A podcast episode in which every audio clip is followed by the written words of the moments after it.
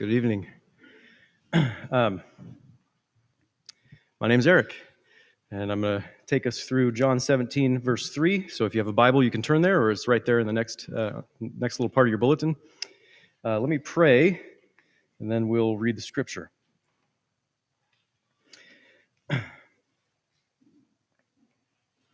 Father, we pray that you would help us now by the power of your Holy Spirit as we consider this uh, beautiful word of your Son, Jesus, that he spoke to you in prayer. We pray that you would shape our lives entirely by this word. We pray in Jesus' name. Amen. Jesus said, This is eternal life, that they know you, the only true God, and Jesus Christ, whom you have sent. This is the word of the Lord. Thanks be to God. uh, well, preliminarily, uh, I consider it a great honor and privilege to be asked to preach at this uh, service of Charlie's installation. Um, thanks for asking me to do that, Charlie. Charlie and I, uh, I consider him a really good friend. Uh, we're in substantial agreement when it comes to uh, what we call a philosophy of ministry in the church. Um, you know what what church ministry is about what the things are that we're supposed to be doing as ministers in the church and leaders and elders and uh, just the church itself how it, you know what what it looks like to do ministry what that means. And uh, so he had suggested that i preach on that in some ways in some way talk about our you know philosophy of ministry.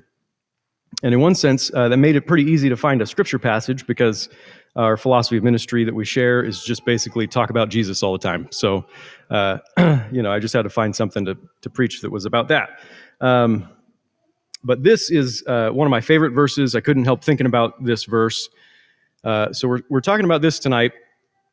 Uh, these are the very words of Christ himself uh, that he spoke in prayer. We get this glimpse into the relationship between the Father and the Son in his high priestly prayer. It's the most important prayer that he ever prayed for his people in John 17. The whole chapter's about that.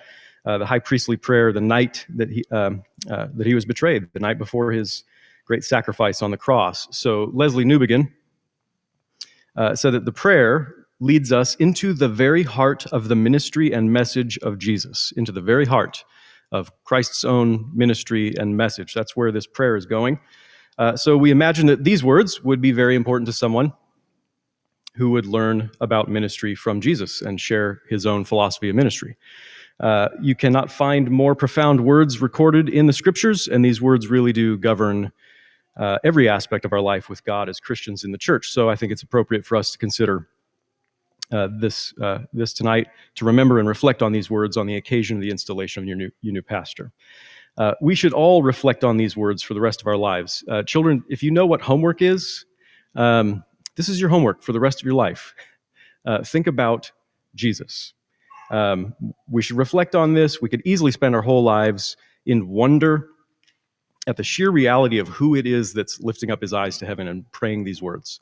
Just, just the fact that Jesus is praying, who Jesus is, what he's doing here as he prays, you should do that. Spend your lifetime considering the one who prays these words Jesus Christ, the Son of God, being of one substance with the Father He's very God of very God. He's the true God.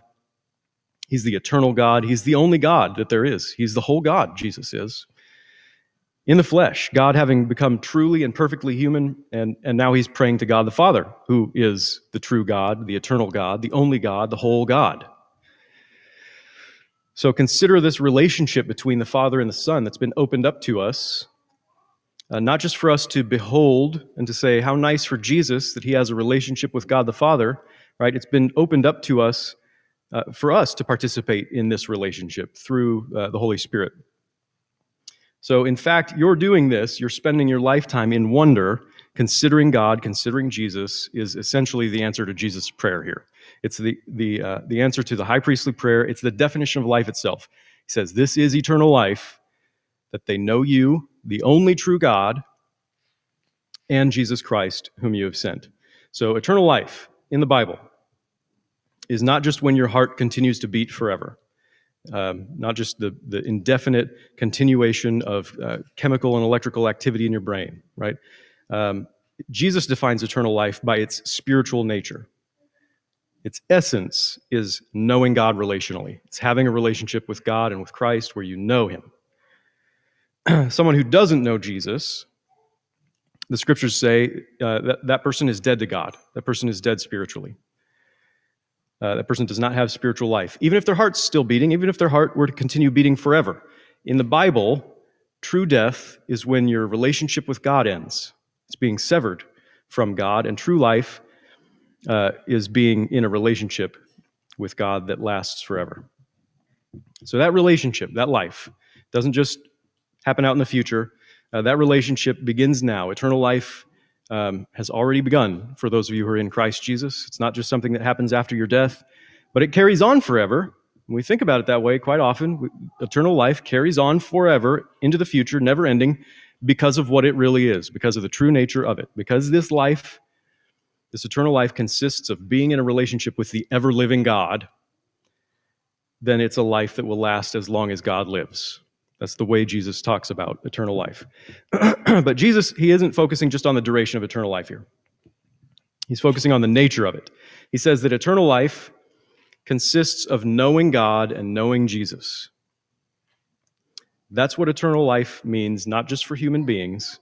That's what eternal life is for God Himself. The divine, glorious life of the triune God is one of mutual knowing. The Father knows the Son, and the Son knows the Father in the communion, in the mutual knowledge of the Holy Spirit.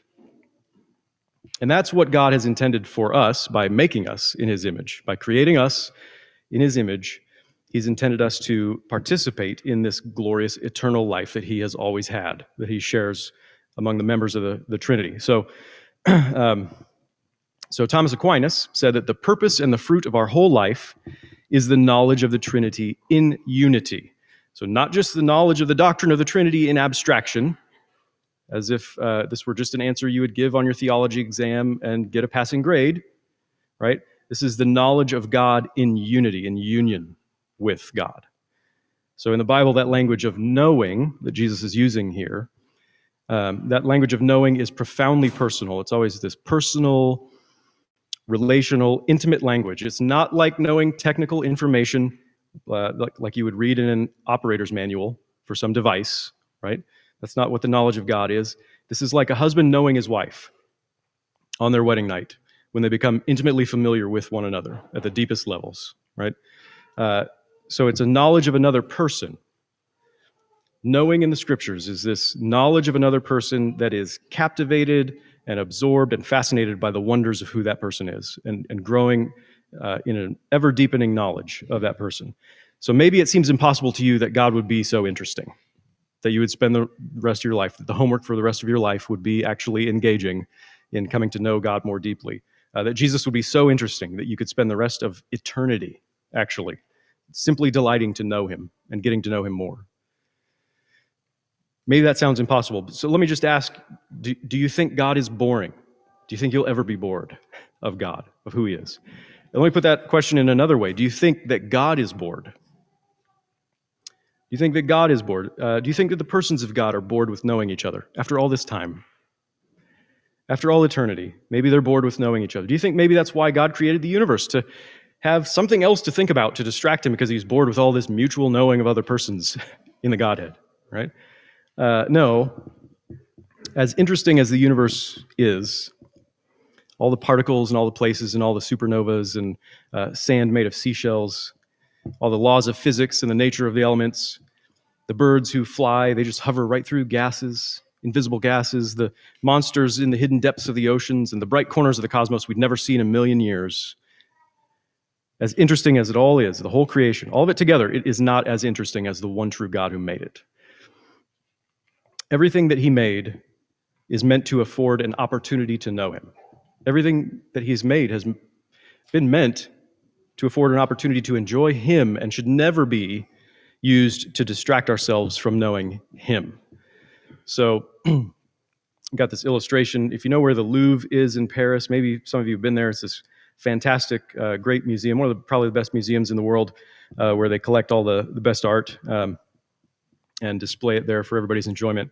Well, let's say, uh, for the sake of just this uh, this illustration, that um, you, are married to the guy who's the architect of the Louvre. He, he's the one who built uh, and designed the, the Louvre. Not only is he the architect, he's the head curator of all the museum's art. This, this is unrealistic uh, illustration. You couldn't possibly do all these things. Not only that, he's the centrally featured artist with a grand exhibit of his own. Right? He's got the best stuff in the Louvre, and he made it. He made the Louvre. He gathered all the art, and he, he uh, made the best art in it. So imagine visiting the Louvre, taking a few days to do it properly, and uh, and doing that with your spouse, with with your husband who made it and everything. Uh, imagine doing that without giving a single thought to your spouse, the one whose imagination brought together all that splendor. Imagine not giving a single thought to him, even though it is his voice on the guided tour headset, even though you're in his presence, even though you're walking on his arm as you walk through and, and see all the, the wonders that he's made. Yet you never care to learn from him what makes him who he is how he could possibly be so uh, creative and so energetic, and why he would possibly do the great works that he does. Because, you know, this stuff's all too interesting. I don't want to spend any time thinking about him, right? Thinking about him is just, it's kind of boring. It's old hat. That would be a really strange thing for you to think since he is your husband, right? And that's the relationship that God has called us into. Uh, boredom with God is not a problem of Him actually being boring. It's a problem with our lack of interest. It's a problem with our lack of appreciation. It's a problem with our lack of love. Um, he is interesting. Uh, maybe you've seen uh, those Dos Equis commercials, the most interesting man in the world. I really like uh, those. Uh, you can you can watch them all on YouTube uh, you know, just saying unrealistic, fanciful, amazing things about somebody that are really inspiring, right? Like years ago, he built a city out of blocks, and today over 600,000 people live and work there, you know. Or his beard alone has experienced more than a lesser man's entire body. Or even his enemies list him as their emergency contact number. Uh, people hang on his every word, even the prepositions. Uh, he can speak French in Russian. He's the most interesting man in the world, you know? That's how they go. All things that exist, whether visible or invisible, came from the mind of God. He had all the ideas in the beginning because of who he is, because of what kind of God he is. He invented French, he invented Russian, he invented the very idea of language itself. It comes from who he is. He's the Word. He's the God who speaks, who communicates, who makes himself known. He imagined up all the ideas of all the people who speak the languages. The idea came from who he is, right? He is persons in relationship. People do hang on his every word, even the prepositions. You've probably heard Charlie talk about prepositions from the Word of God. Knowing God and knowing Jesus, whom he has sent, is the most interesting thing in the world. It's the most magnificent thing imaginable. It is the very essence of eternal life. And it's the gift that Jesus, uh, it cost him uh, to lay down his life for, for his people to give this gift, right? So J.I. Packer says, What is the best thing in life? Bringing more delight, more joy, and more contentment than anything else? Knowledge of God. Knowledge of God.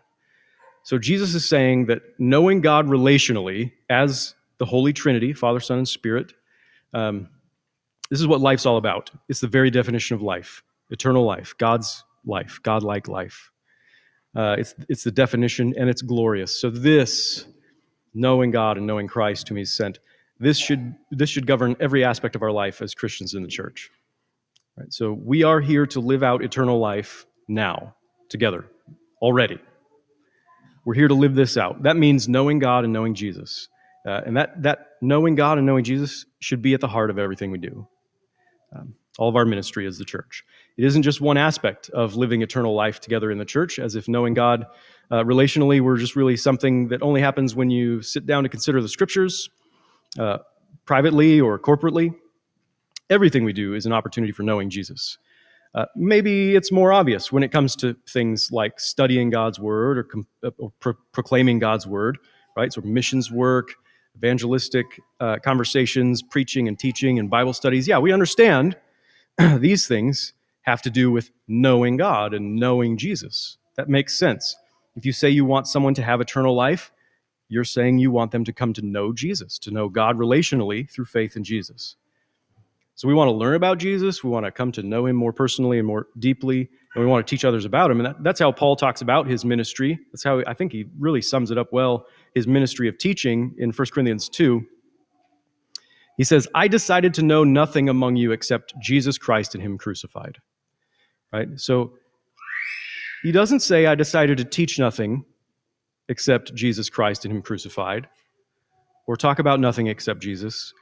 He said, I decided to know nothing among you except Jesus. And we take that to mean that, that he personally knows Jesus in a way that uh, affects his teaching, and his teaching affects the way that he knows Jesus. So even when you're teaching others about knowing Jesus, it's an opportunity for you to know him in his sentness, in his crucifixion, in his sacrifice that makes known the love of God to us.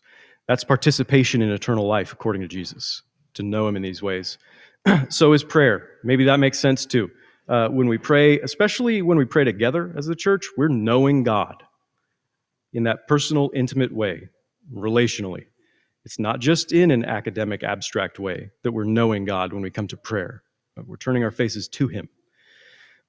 but this definition of eternal life that's given by Jesus Himself, it really extends to everything in our lives, more than just thinking and studying and, and even praying um, community together in the fellowship of the Holy Spirit is always an opportunity to know Jesus.